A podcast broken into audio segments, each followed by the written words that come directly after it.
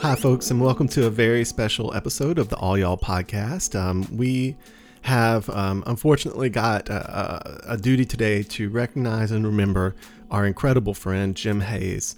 Jim was an artist, he was an engineer, he worked with tons of filmmakers and creators like David Lynch. He helped uh, make movies like Austin Powers, uh, the fantastic flying books of Mr. Morris Lessmore, which won an Academy Award for Shreveport's own Moonbot Studios at the time. Uh, he worked on Armageddon, he worked on Mulholland Drive. He was so much more, though, than the things that he built. He lit up every room that he walked into.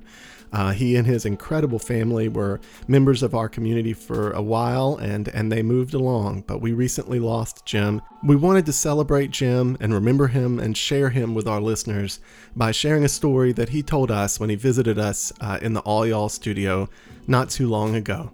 So Jim had an incredible career, um, also designing and crafting custom cars, and that included chopping, and that's where the story comes from. Before we jump in, uh, we want to point out that All Y'all is still proud to be sponsored by Marilynn's Place Restaurant. Um, uh, thank you, Boz Balcom and the entire team, Althea, Elise, everyone. We're also sponsored by Maccentric. Thank you, Thomas, and your entire incredible team there, and Rhino Coffee, who are keeping us caffeinated um, through these incredibly wild times. So before Jim shared this wild story you're gonna hear, I had an important question um, of him about cars.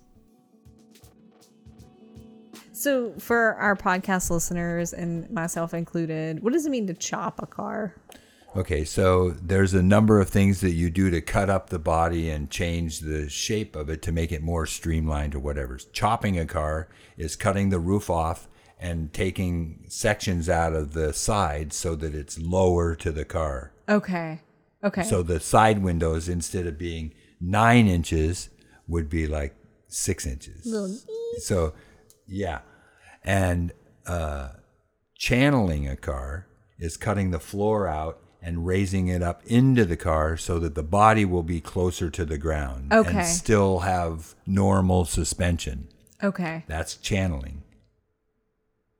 Sectioning is where you take a section out of the whole side of the body, like a four inch section, and then put it back together so the body is squeezed and really torpedo looking. So, and and you can do a section not even, not not, not four inches all the way back. Oh, like you can taper. start at four at the front and go to two at the back so that it's big at the front and gets narrower at the back. Same thing with a chop top. When you do those, you chop them, you cut more out of the front posts than you do out of the back. Man, thank God you're an engineer. It's fun. It's really, really fun. But I'm really excited. Um, I think my sister had a big crush on Johnny Depp when we were growing up. So Well, it's sort of a long story and it's a super funny story. Anyway, um, Johnny Depp bought a Chop Top 51 Mercury from Charlie Sexton in Austin, Texas, and it needed some rework on the roof and some other tons of stuff, just little stuff.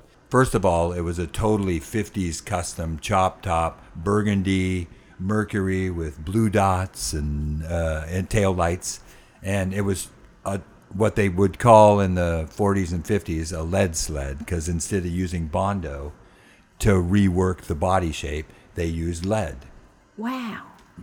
In fact, factories, uh, car factories used lead in even up until the mid 50s to seal the seams instead of Bondo. So I built a car. I built a car for Brian Setzer, and then I built a car for Bill Elson and painted it and did flames and all this. Uh, so he was looking. Johnny Depp was looking for somebody to work on this Merc in Los Angeles, and uh, Bill called me and said, "Hey, will you work on Johnny Depp's Merc?" And I'm like, "Yeah, duh, yeah, heck yeah." So uh, I go to Johnny's house to pick up the Mercury, and uh, we're talking, and he's showing me the car, and you know, here's how he started, you know, whatever. And he says, One thing, Jim, whatever you do, and he opens the car door and he shows me the rear view mirror inside the car, and there's a lip kiss on the mirror. And he says, Whatever you do, please don't let anything happen to that lip kiss. That's Winona's, meaning Winona Ryder, kissed that mirror for me when I bought the car. And they were still together. So it was uh like a big, big deal. I'm like, okay, man, I'll make sure nothing happens to that lip kiss. So I had the car for maybe two or three months. Everybody that came near it, I'm like, don't touch the mirror, don't touch the mirror. What I really should have done is probably taken the mirror out of the car, put it in a box, and locked it in a safe. But I didn't. So the car's all done. I've done work on the exterior body parts and roof and whatever. And uh, I take it to a friend of mine to recharge the air conditioning that we had put into it. And I dropped it off at his house and I said, Listen, Mark, uh, whatever you do, don't let anybody touch that kiss on that mirror. And Mark happened to live right across the street from me. So it was easy for me to monitor who was coming and going on the car. And I trusted him. He'd worked on stuff for me forever. So a week or so later, I come over because I'm going to deliver the car back to Johnny uh, the next day. And I come over to get it. And Mark's got this horrible look on his face.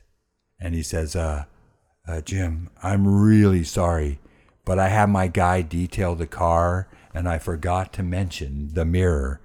And I look in the car and I'm like ready to cry. I'm the, it's spotless. There's nothing on it anywhere. I'm like, oh my God, this can't happen. This pos- can't possibly happen. So uh, that evening, I'm running around the neighborhood with the mirror off of the car and having women, neighbors, put on this red lipstick because I, I have a pretty good art eye and sight for that kind of stuff. So I thought, okay, I can I can find somebody that matches what they looked like to me.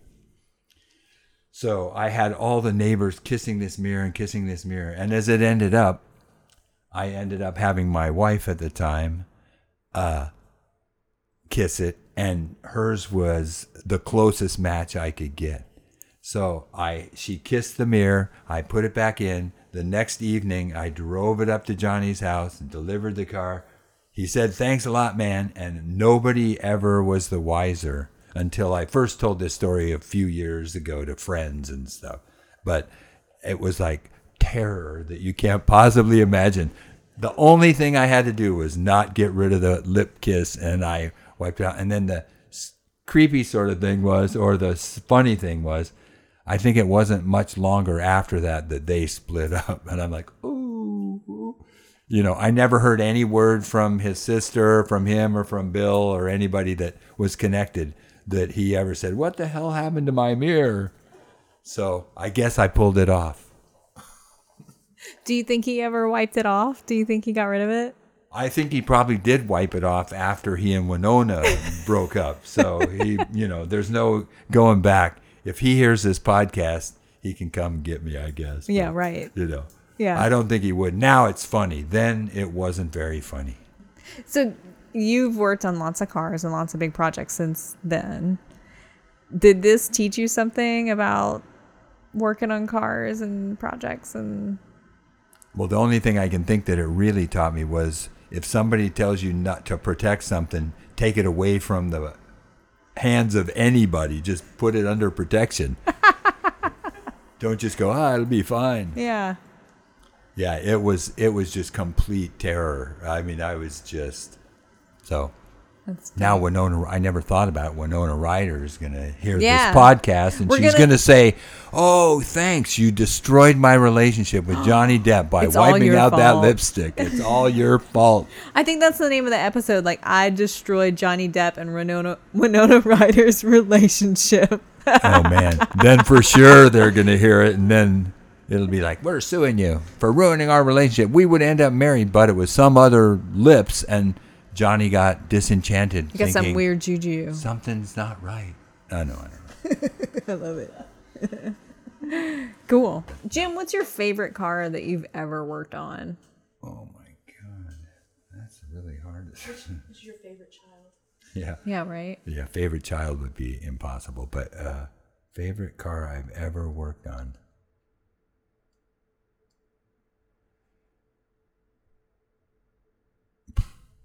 I don't know.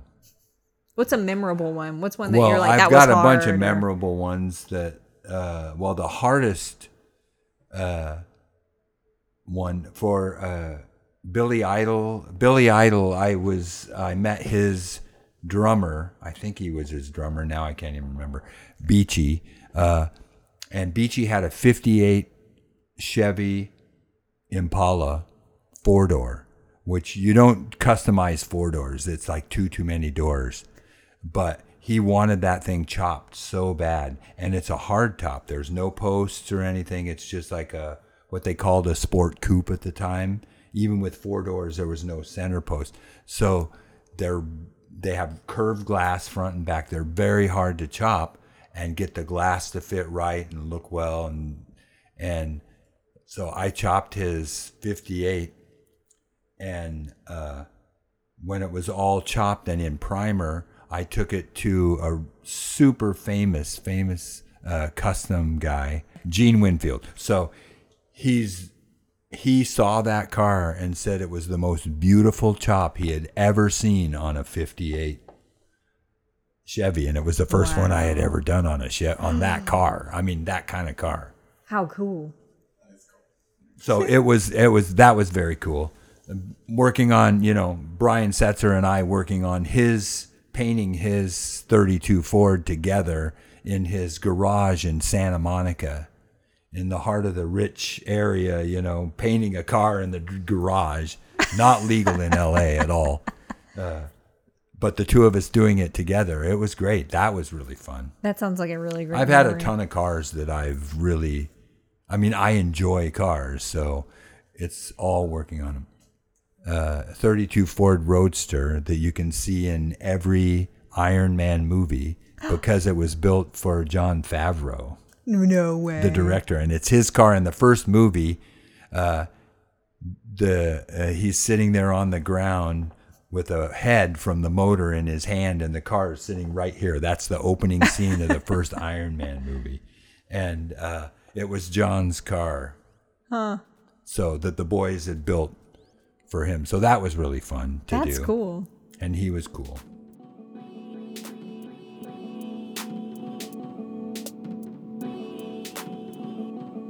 And now you know that Jim Hayes was incredibly cool.